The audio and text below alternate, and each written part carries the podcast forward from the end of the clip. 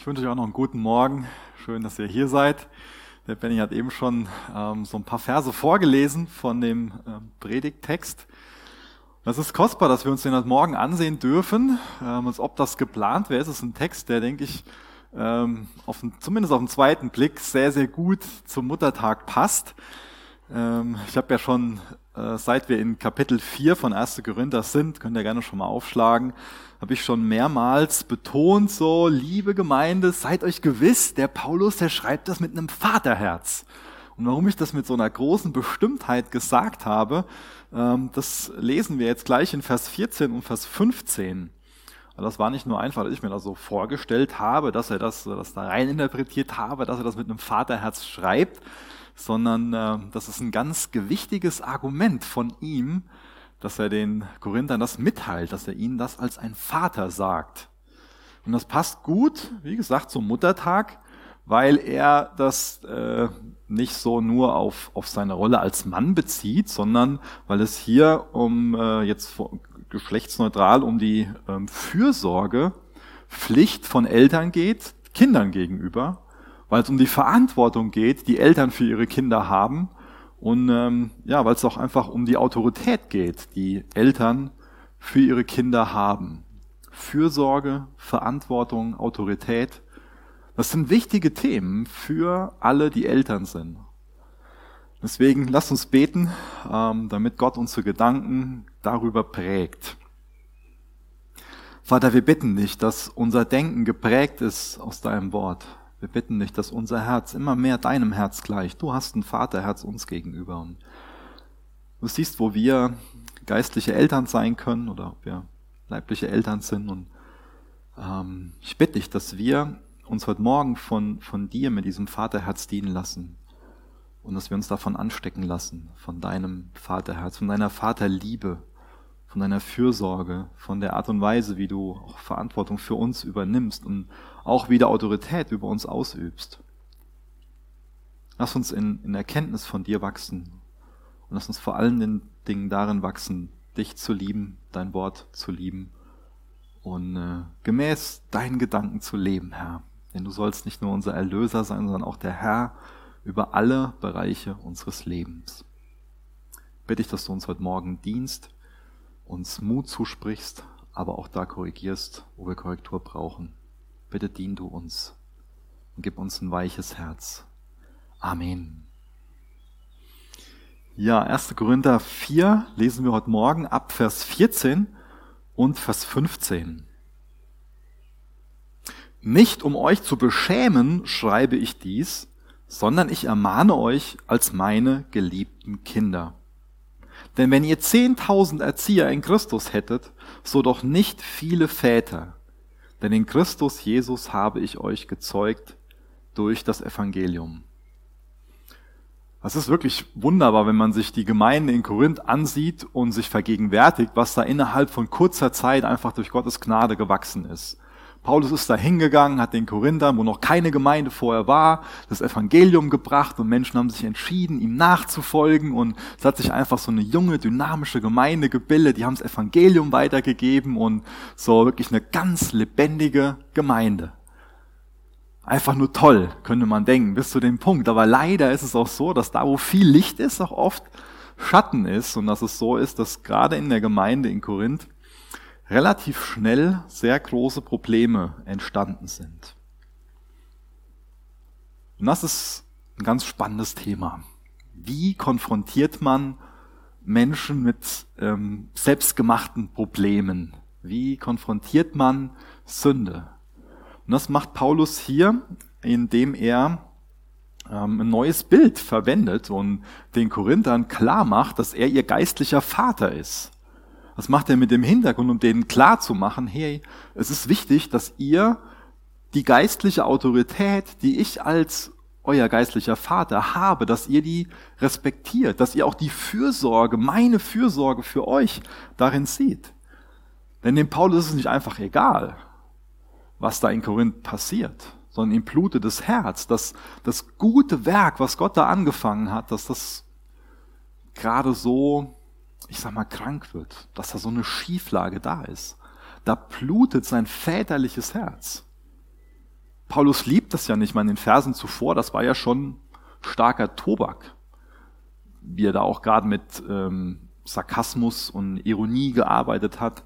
Ich glaube nicht, dass er das liebt. Ich glaube nicht, dass es in erster Linie seinem Herz entspricht, so mit Menschen umzugehen. Aber er ist einfach in der Not, weil er als geistlicher Vater das Wohlbefinden seiner geistlichen Kinder im Sinn hat, weil er für sie sorgt. Als Eltern hat man eine gewisse Fürsorgepflicht für seine Kinder. Sich bestimmt auch über das Alter von den Kindern stark verändert.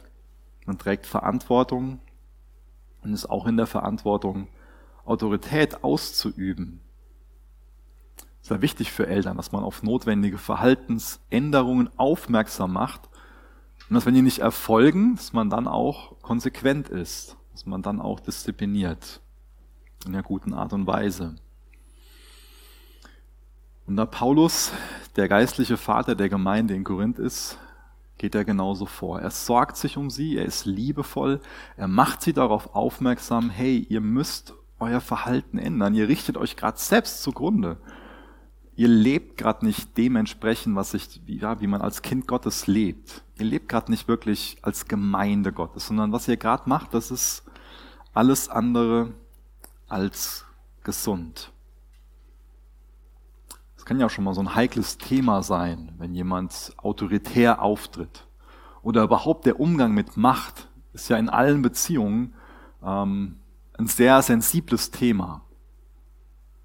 Weiß nicht, was du für ähm, Erfahrungen mit dem Thema Macht gemacht hast. Ich denke, dass es ähm, wichtig, dass uns allen bewusst ist, dass wir schon selber auch Macht missbraucht haben. Wir alle haben mehr oder weniger viel macht in unseren Beziehungen. Wir alle haben schon Macht missbraucht. Und vielleicht hast du auch erlebt, wie jemand dir gegenüber Machtmissbrauch betrieben hat. Oder du hast davon gehört und bist deswegen so ein bisschen auf halb acht, wenn ähm, so diese Begriffe Autorität oder Macht, wenn das genannt wird, ist dafür sehr sensibel und ähm, hast in deinem Herzen so den Wunsch, am liebsten willst du dich von jeglicher Autorität befreien. Was soll sich da jemand in mein Leben einmischen? So, ich bin mein eigener Herr. Das kann schon mal so ein Gedanke sein, dass man sich am liebsten von jeglicher Autorität befreien will. Aber mir ist es wichtig, dass uns ähm, Gottes Autorität einfach unheimlich kostbar wird, weil er derjenige ist, der wirklich, wirklich gut mit seiner Autorität umgeht. Und ich glaube, dass es eine ganz tiefe Wahrheit ist, dass wenn wir uns Gottes Autorität unterordnen und noch der Autorität, die er geschenkt hat, die er gestiftet hat, die er eingesetzt hat, dass wir dann auch die größtmögliche Freiheit erleben. Denn das ist ein Trugschluss, wenn wir meinen, wenn wir uns von jeglicher Autorität befreien, dann können wir wirklich frei sein. Das stimmt aber nicht. Ich glaube, nur wenn wir uns wirklich Gottes Autorität unterordnen, dann können wir die größtmögliche Freiheit erleben. Deswegen, wenn wir geistlich gesund sein wollen, dann ist es wichtig, dass wir geistliche Autorität über unserem Leben haben wollen. Geistliche Gesundheit, geistliche Autorität, das geht Hand in Hand. Wie sieht das für dich mit Gottes Wort aus? Ist es für dich, hat es für dich Autorität? Vielmehr ist es für dich die höchste Autorität in allen Fragen des Glaubens und der Lebensführung. Kann schon mal so eine Floskel sein, die man als Dogma irgendwie mal gehört hat. Aber wie sieht es wirklich praktisch in deinem Leben aus? Ist Gottes Wort die höchste Autorität in all den Fragen des Glaubens und der Lebensführung? Ich denke, das ist auch so ein Thema, was, was wichtig ist, wo man echt sich, sich bremsen muss, vorschnell eine Antwort zu geben, sondern wo man echt drüber nachdenken sollte. Paulus verwendet auch hier jetzt das Wort Erzieher und stellt dem gegenüber so ähm, seine Vaterrolle. Vielleicht ist uns dieses, ähm, dieses Wort Erzieher nicht so geläufig. Denn äh, das ist nicht der Pädagoge, den wir heute so kennen, sondern damals hat die Rolle von einem Erzieher in so einem reichen Haushalt einfach ein Sklave eingenommen, der ähm, einen guten Ruf hatte, einen guten Job sonst gemacht hat, treu war, der gezeigt hat, dass er einfach, ähm, dass er verantwortungsbewusst ist. Und der hat dann die Aufgabe gehabt, Erzieher zu sein. Das heißt, er hat die Kinder betreut und es ging so um das äußere Verhalten von denen. Ähm, angefangen, wie sie grüßen und so weiter. Ähm, Tischregeln, einfach so, so Anstand, das, das Benehmen. Und ähm, hat sie, hat gerade so die Söhne auch zum Privatunterricht oder in die Schule begleitet. Das ging alles so vom Alter von sechs bis 16 Jahren. Und ähm, dieser Erzieher, können wir uns vorstellen, der hatte natürlich Autorität, die der Vater dann im Endeffekt an ihn übertragen hatte. Aber der Paulus verwendet das Bild, um klar zu machen, hier, es gibt da viele Erzieher, aber ihr habt nur einen Vater. Und er hat als Vater wesentlich mehr Autorität, wesentlich mehr geistliche Autorität über die Korinther, als wenn er einfach nur ein, einer ihrer Erzieher wäre. Paulus hat also eine besondere Autoritäts- und Führungsposition ähm, in der Gemeinde in Korinth inne.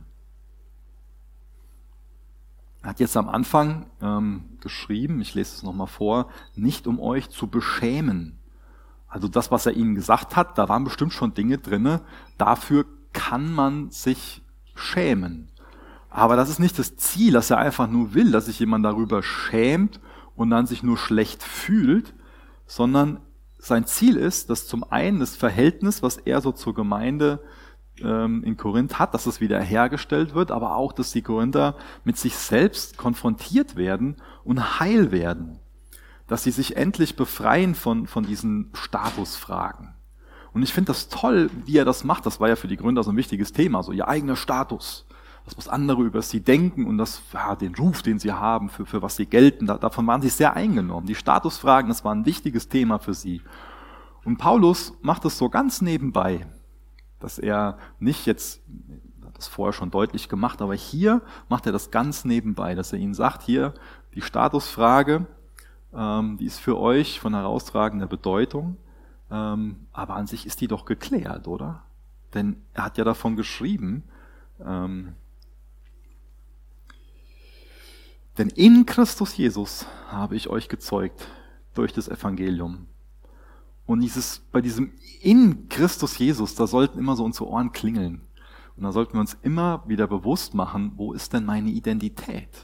Denn er hat sie in Christus Jesus gezeugt. Sie sind jetzt in Christus Jesus. Das, das ist ihre Identität. Das ist das, wer sie, wer sie sind. Und dadurch ist ihr Status, dieses, oh, dieses Gehabe, was sie da an den Tag legen, spielt gar nicht mehr wirklich die Rolle. Denn das, was wirklich bedeutend ist, ist, dass sie gerettet sind, dass sie in Christus Jesus sind.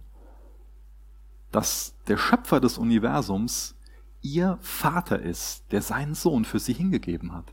Das ist ihr Status, dass sie gerettete Sünder sind. Dass ihnen Gnade widerfahren ist. Und dadurch spielt das ganze Statusgehabe, wenn wer das verstanden hat, für den spielt dieses Statusgehabe nicht mehr wirklich die Rolle. Und da muss man sich nicht mehr irgendwie selbst rühmen, da muss man nicht mehr andere Leiter rühmen, die man bevorzugt, sondern rühmt man sich Christus, dann rühmt man sich dem Vater, was er Tolles gemacht hat. Vers 16 und Vers 17. Ich bitte euch nun, seid meine Nachahmer. Deshalb habe ich euch Timotheus gesandt, der mein geliebtes und treues Kind im Herrn ist. Der wird euch erinnern an meine Wege in Christus, wie ich überall in jeder Gemeinde lehre. Weiterhin ist es wichtig, dieses ähm, Bild Vater-Kind-Beziehung so im Hinterkopf zu haben, denn das ist genau das, wo sich Paulus hier drauf bezieht. In der Antike hat man nämlich so quasi einen Beruf gelernt. Da war's, brauchte man sich nicht großen Kopf zu zerbrechen. Hier will ich jetzt auf die Schule gehen oder auf die Schule und mache ich dann eine Ausbildung oder Studium oder das. Da war es oft einfach klar, Junge, du wirst das, was dein Papa ist. Ja, braucht man nicht viel überlegen. Und dann hat der Junge das so gelernt, dass er bei seinem Papa einfach mit dabei war und durch Nachahmen gelernt hat.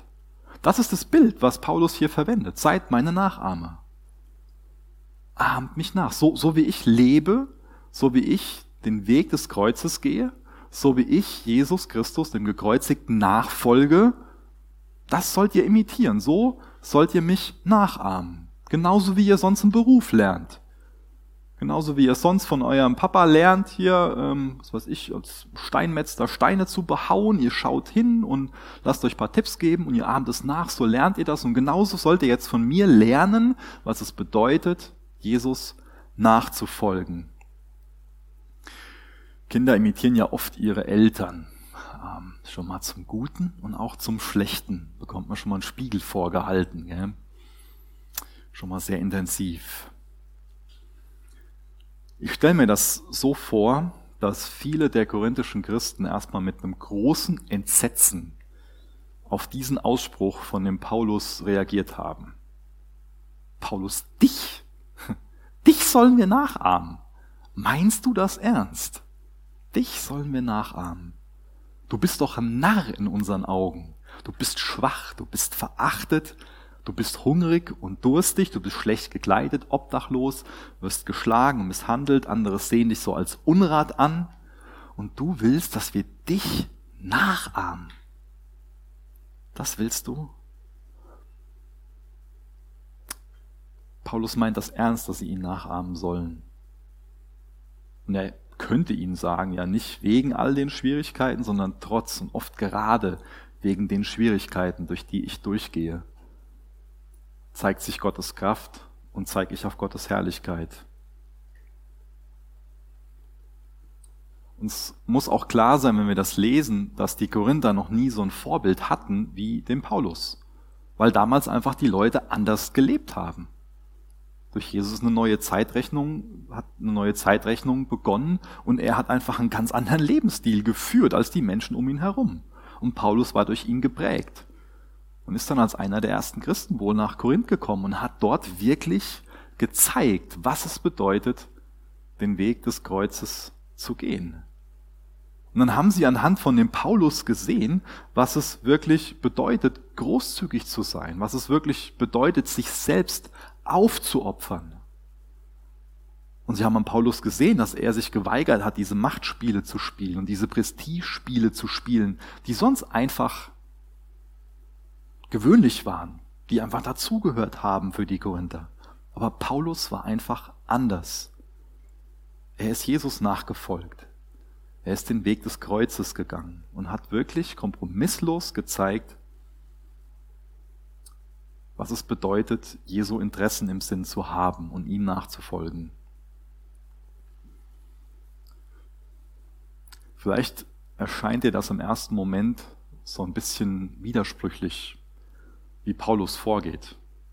Weil was Paulus macht, ist, dass er ja ganz oft sehr intensiv in den bisherigen vier Kapiteln den Stolz und den Hochmut der Korinther anmahnt, konfrontiert.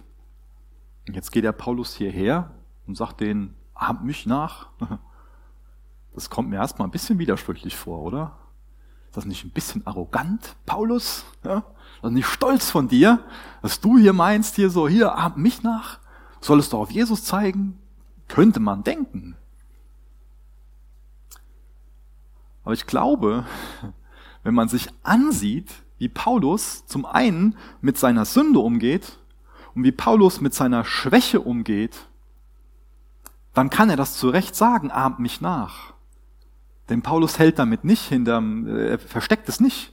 Er tut nicht wie die Korinther, es ist nicht so ein Gehabe, dass er meint, ja, ich bin in allem stark und ich bin der Größte und Tollste, sondern, sondern Paulus ist ehrlich mit seinem Versagen, er ist ehrlich mit seiner Schwäche.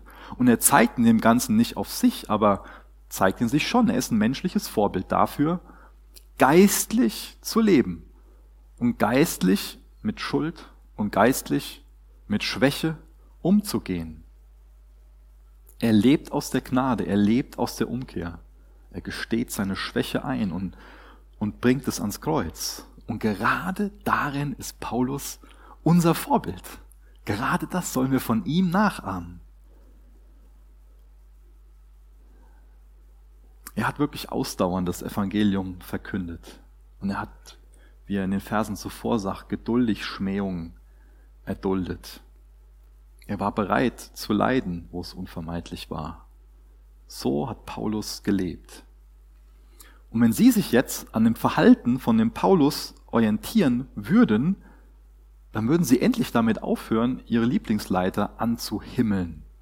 dann würden sie endlich lernen, geistliche Autorität nicht länger abzulehnen, sondern anzuerkennen. Sie würden aufhören, so durch Neid, Eifersucht und Kritiksucht die Gemeinde zu spalten. Sie würden endlich anfangen, wirklich den Weg des Kreuzes zu gehen. Diese ständigen Loyalitätsbekundungen, die würden aufhören, beziehungsweise Jesus gegenüber getroffen. Sie würden Buße tun über ihre Rivalitäten. Deswegen sagt Paulus ihnen, ahmt mich nach, weil er in den Dingen ein gutes Vorbild ist und auf Jesus zeigt und Jesus nachfolgt. Wichtig zu sehen, dass es ähm, nie einfach nur von der Schrift her darum geht, dass nur das Denken verändert wird, sondern das Verhalten ist immer das Ziel. Das Denken ist wichtig, weil das Denken auch eine Vorstufe von unserem Verhalten ist. Aber es muss immer ins Verhalten münden. Kannst du das Gleiche sagen wie der Paulus? Hab ich mich zumindest gefragt. Kann ich das sagen? Kann ich sagen, ihr ahmt mich nach? Kannst du das sagen? Ich glaube, dass es wichtig ist, auch sich selbst damit zu konfrontieren mit dieser Frage, sich selbst zu hinterfragen und dann auch mit der Schuld, mit der Schwäche zu Jesus zu gehen und ihm das zu benennen, wo man das nicht sagen kann. Paulus kann jetzt gerade selbst nicht in der Gemeinde äh, in Korinth anwesend sein, deswegen macht er das nächstbeste, haben wir gelesen, und er schickt eins von seinen geistlichen Kindern, den Timotheus. Der Timotheus, der hat sich als treu erwiesen und ist verantwortungsbewusst, hat sehr aufmerksam von dem Paulus gelernt und ähm, ist anscheinend ja schon so ein einer der Hauptproblemlöser, könnte man sagen, von dem Paulus. Der wird regelmäßig zu so Problemgemeinden geschickt. Und ähm, auch da bekommen wir wieder einen wichtigen Hinweis. Und zwar, ähm, deshalb habe ich euch Timotheus gesandt, der mein geliebtes und treues Kind im Herrn ist. Der wird euch erinnern an meine Wege in Christus, wie ich überall in jeder Gemeinde lehre. Ähm, es kommt schon mal vor, dass ähm, gerade stolze Menschen, die von sich so sagen, ich bin auf dem richtigen Weg, immer den anderen vorwerfen, so dass die einen Sonderweg gehen. Aber dem Paulus ist es hier wichtig, auch zu betonen, dass die Korinther sich auf dem Sonderweg bewegen und dass die anderen paulinischen Gemeinden, dass die vereint sind in der Lehre, die er überall lehrt. Wichtiger Gedanke. Die Korinther sind auf diesem eigenwilligen Kurs. Vers 18 bis Vers 21. Einige aber sind aufgeblasen, als ob ich nicht zu euch kommen würde. Ich werde aber bald zu euch kommen, wenn der Herr will, und werde nicht das Wort, sondern die Kraft der Aufgeblasenen kennenlernen. Denn das Reich Gottes besteht nicht im Wort, sondern in Kraft. Was wollt ihr? Soll ich mit der Rute zu euch kommen oder in Liebe und im Geist der Sanftmut.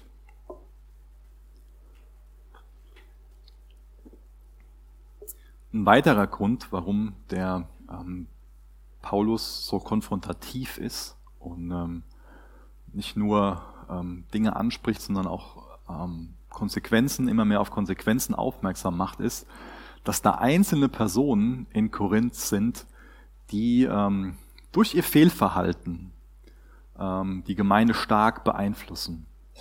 Das ist oft so ein Problem mit Stolz und mit Unzufriedenheit. Das ist oft ein Problem mit Sünde, dass es ansteckend ist. Einige aber sind aufgeblasen, als ob ich nicht zu euch kommen würde. Da meinen Leute so, ja, der Paulus hat da vielleicht Angst, ähm, weil der wird nicht zu uns kommen. Aber Paulus macht ihnen klar, ähm, ja, ich habe keine Angst vor euch, ich kann nur gerade nicht da sein und so der Herr will, werde ich bald zu euch kommen. Es ist ihm wichtig, dass die Rädelsführer da in Korinth das auch wissen und nicht länger so arrogant sind, dass sie meinen, der Paulus hätte Angst davor, sie zu besuchen. Und wenn Paulus dann vor Ort ist, dann wird er sie live erleben. Und dann wird er sehen, ob seine Kontrahenten da nur quatschen oder ob der Dienst von denen, die sich von, von ihnen dienen lassen, wirklich Gottes Kraft zur Veränderung des Lebens zeigt. Ein prägendes Thema dieser, dieses Anfangs von dem ersten Gründerbrief ist ja, dass immer wieder die Weisheit Gottes und die Weisheit der Welt gegenübergestellt wird. Und ähm, in der einen ähm, Weisheit, in der Weisheit der Welt, da liegt die Kraft im Endeffekt im Menschen. Man verlässt sich darauf, dass man selbst so weise ist, auf seine Erfahrungen, was auch immer. Und die Weisheit Gottes, die stützt sich immer auf Gott. Und da ist die Kraft Gottes involviert. Das ist weiterhin so, so ein wichtiger Gedanke von dem Paulus, den er auch hier wieder betont. Das Evangelium, das hat wirklich die Kraft zu retten. Das, was nach, Welt, nach weltlicher Weisheit ist, das ist ein bisschen Verhaltenstherapie, wo es bestimmt auch hier und da ein paar Früchte gibt. Aber die Kraft zu retten und die Kraft wirklich einen Menschen Jesus ähnlich zu machen, die liegt nur im Evangelium. Da, wo es auf einen guten Boden fällt und nicht auf, auf Fels, wo dann Raben kommen und das, das wegpicken. Paulus, ihr geistlicher Papa, plant also bald wieder zu kommen und sie zu besuchen. Und er stellt ihnen auch hier wieder so ein, vielleicht auch ein bisschen provozierend, diese Frage. Was wollen die denn, wie, wie Paulus zu ihnen kommt? So, reicht das aus, dass er Timotheus sendet, dass er diesen Brief schreibt? Reicht diese Autorität, die er dadurch ausübt, reicht die aus, damit die Korinther endlich zur Besinnung kommen, endlich wach werden und erkennen, wie stolz sie sind, wie sie sich von sich selbst eingenommen sind, wie sie sich selbst zugrunde richten, der Gemeinde schaden, im Zeugnis der Gemeinde schaden? Wie soll Paulus kommen? werden sie durch den Dienst von Timotheus und durch den Brief, werden sie dadurch Buße tun oder bleiben sie weiterhin rebellisch? Ich glaube, das ist überhaupt keine Frage, wie Paulus lieber kommen würde. Ja, Vers 21. Was wollt ihr? Was wollt ihr? Was wollt ihr? Soll ich mit der Route zu euch kommen oder in Liebe und im Geist der Sanftmut? er hat ja keine andere Wahl mehr, als wirklich konsequent zu handeln und auch zu strafen. Im nächsten Kapitel geht es um Gemeindezucht. Oder in Liebe und im Geist der Sanftmut. Im Endeffekt bestimmen sie selbst, wie Paulus kommen wird. Wenn sie sich der Autorität, der geistlichen Autorität unterordnen, wenn sie ihr Fehlverhalten anerkennen und Buße tun, dann ist es so, dass er nicht mit der Route kommen muss, sondern dass er mit diesem in Liebe und im Geist der Sanftmut kommen kann. Das will er auch lieber tun, aber ansonsten muss er konsequent sein. Ansonsten muss er konsequent sein und auch strafen. Stolz ist so eine ganz schreckliche Sache. Paulus ist lange Zeit sehr geduldig im Umgang mit den Korinthern und jetzt warnt er sie, dass es wirklich an der Zeit ist, dass er sie disziplinieren muss. Der Paulus, der droht hier nicht einfach nur einem verzogenen Kind Konsequenzen an und ist dann später inkonsequent, tut so, als ob er nicht gesagt hätte, wenn du das machst, dann ist das und das, sondern er sieht, es ist notwendig, zu dem zu stehen, was er gesagt hat. Er muss konsequent in seinem Handeln sein. Sonst verzieht er als geistlicher Papa die Korinther wenn er sie nicht straft wegen ihrer andauernden Rebellion, wo er so liebevoll und geduldig mit umgegangen ist, dann wird das keine guten Früchte bringen und dann wird es auch Jesus nicht ehren, dann wird es auch nicht gut sein für die Korinther, auch wenn ihr das Herz dabei blutet. Und das ist wichtig, dass wir immer wieder auf dieses Vaterherz zurückkommen. Das Vaterherz blutet ihm ja dabei. Wenn man als, als Eltern liebevoll und geduldig mit den Kindern umgeht, aber sie einfach nicht hören wollen, dann braucht es irgendwann eine, eine Konsequenz. Dann braucht es irgendwann eine gut überlegte und auch eine liebevolle Konsequenz, aber auch eine bestimmte Konsequenz.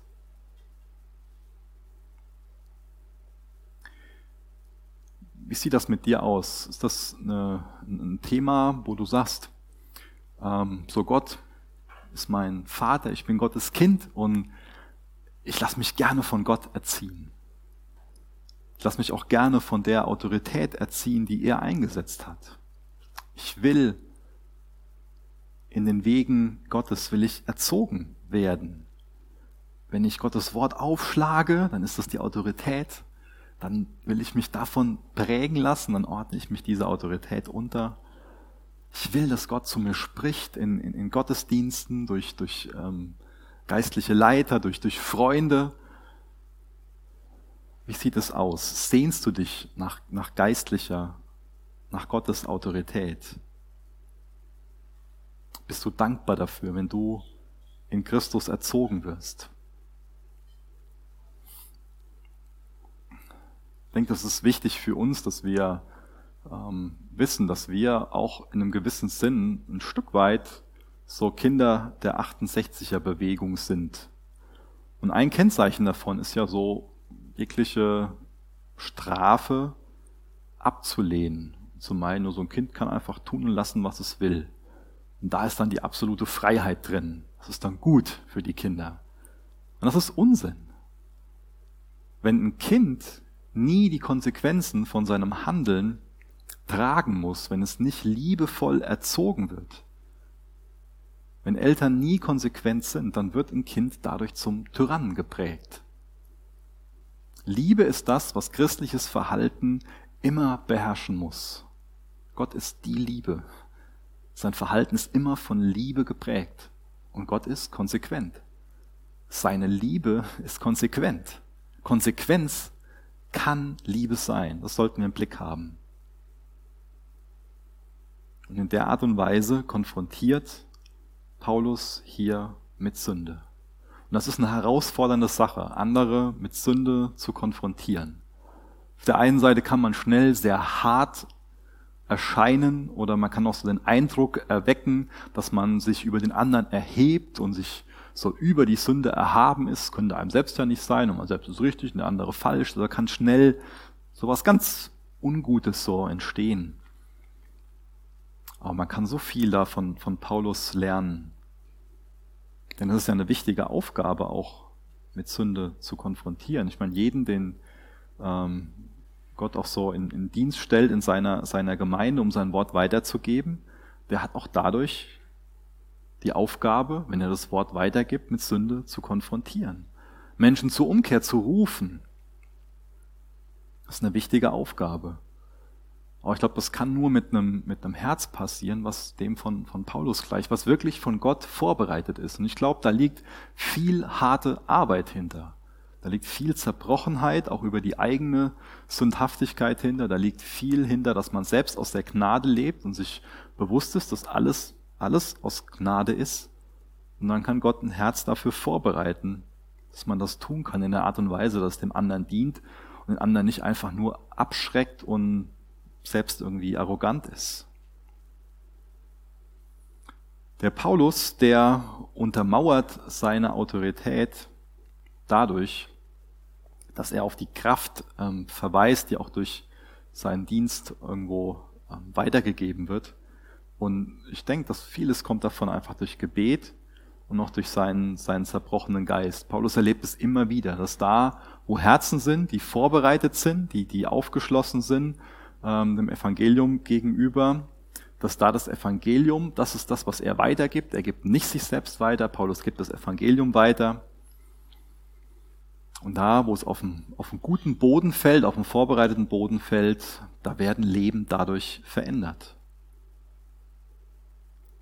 Und sein Leben steht für diese Veränderung. Jeder kann in ihm sehen, das war vorher dieser Christenverfolger, er hat vorher so und so gelebt, war vorher selbst so stolz und aufgeblasen und jetzt ist das so jemand, der diesen Weg des Kreuzes geht, der dieses, dieses Leid auch auf sich nimmt, der diese Hingabe zeigt, der sich selbst so aufopfert. Sein Leben ist so ein, sein Ausweis dafür.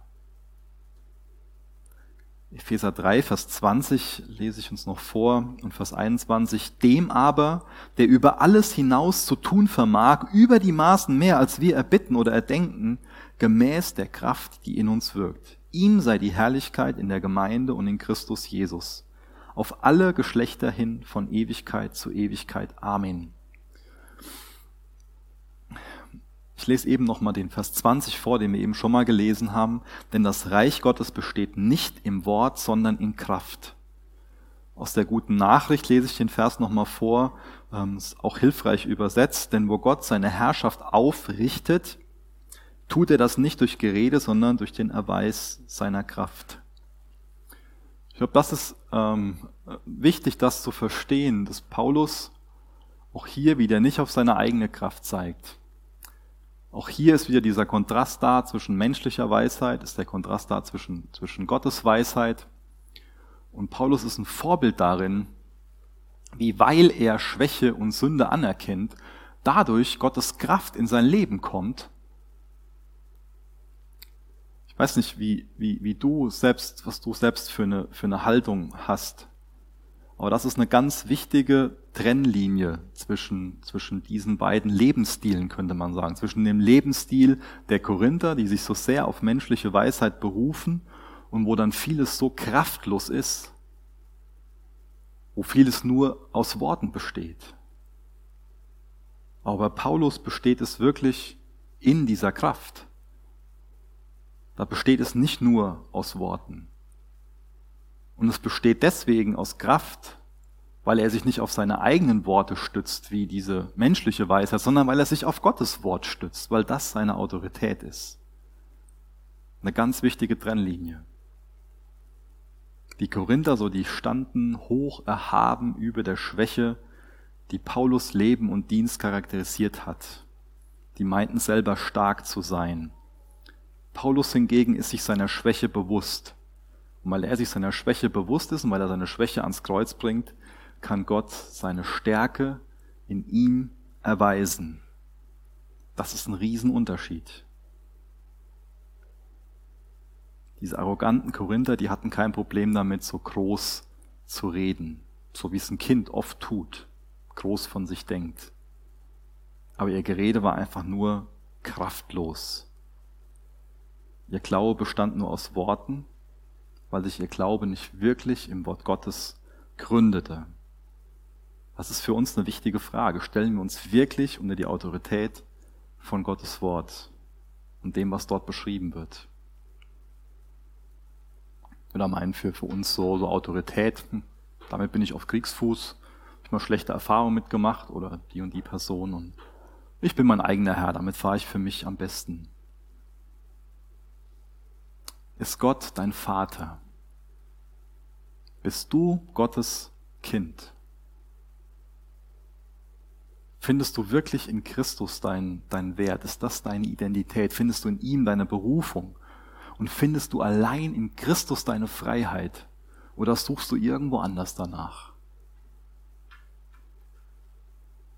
Die Wahrheit ist, jeder von uns hat irgendeinen Herrn, hat irgendwas, irgendein König in seinem Leben, dessen Einverständnis er sucht. Aber ist Jesus wirklich dein Herr? Ist er wirklich dein, dein König? Suchst du wirklich sein Einverständnis? Und ist dir bewusst, dass du nur in der Unterordnung zu ihm wirkliche Freiheit findest? Ich will gerne mit uns beten.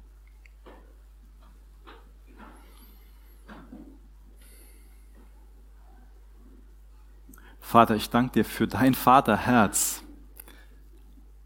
Ich danke dir, dass du uns erziehst als deine Kinder. Ich danke dir, dass du dazu bereit bist, konsequent zu sein. Und wir laden dich als Gemeinde ein, dass du uns erziehst, dass du konsequent zu uns bist, dass du uns auch strafst, da wo wir das brauchen, um dir ähnlicher zu werden, um wirklich auf dich ausgerichtet zu leben.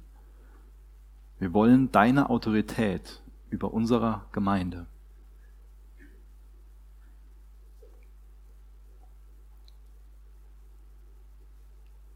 Jesus, wir persönlich wollen deine Autorität über unserem Leben.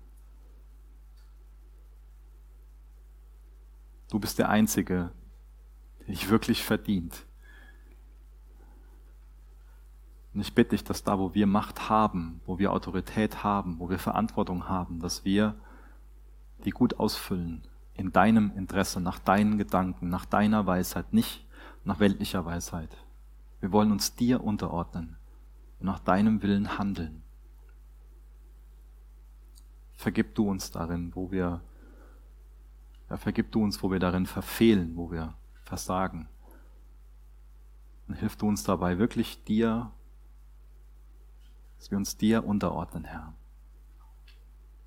Du bist ein wunderbarer Hirte, du bist ein wunderbarer Gott, du bist der beste Vater, den wir uns vorstellen können. Und ich danke dir so sehr dafür, dass wir in dir wirklich die größtmögliche Freiheit finden. Danke, dass du so ein gütiger, gnädiger Gott bist. Amen.